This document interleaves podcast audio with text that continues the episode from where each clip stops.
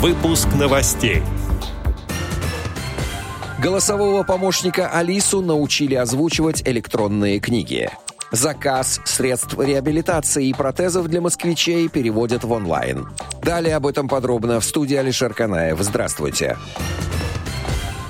С 24 декабря москвичи с инвалидностью могут оставить заявку на сайте mos.ru, чтобы получить технические средства реабилитации, компенсацию расходов и другие услуги, сообщает ОСИ. В перечень входит получение технических средств реабилитации, том числе опорных тростей и кресел-колясок различных модификаций и протезно-ортопедических изделий, выплата компенсации за самостоятельно приобретенные технические средства реабилитации и протезно-ортопедические изделия, а также за их ремонт и замену. Обеспечение собакой-проводником, компенсация расходов на ее содержание и ветеринарное обслуживание. Перевод русского жестового языка, сурдоперевод тифло, сурдоперевод или компенсация расходов за него. После того, как заявку одобрят, можно заказать доставку технических средств реабилитации или протез на дом, или самостоятельно их забрать в ближайшем территориальном центре социального обслуживания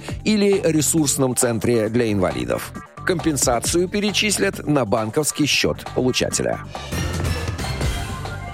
Как сообщает информационный портал «Особый взгляд», голосовой помощник Алиса теперь умеет превращать электронные книги в аудиокниги. Воспользоваться удобной функцией можно в читалке мобильного приложения Яндекса.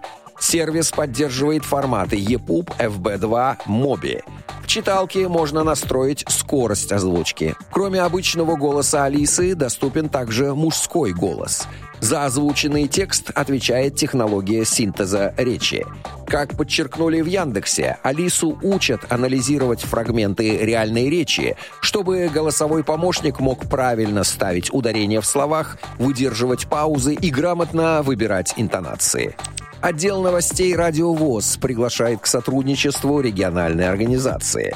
Наш адрес новости собака радиовоз.ру. В студии был Алишер Канаев. До встречи на «Радио ВОЗ».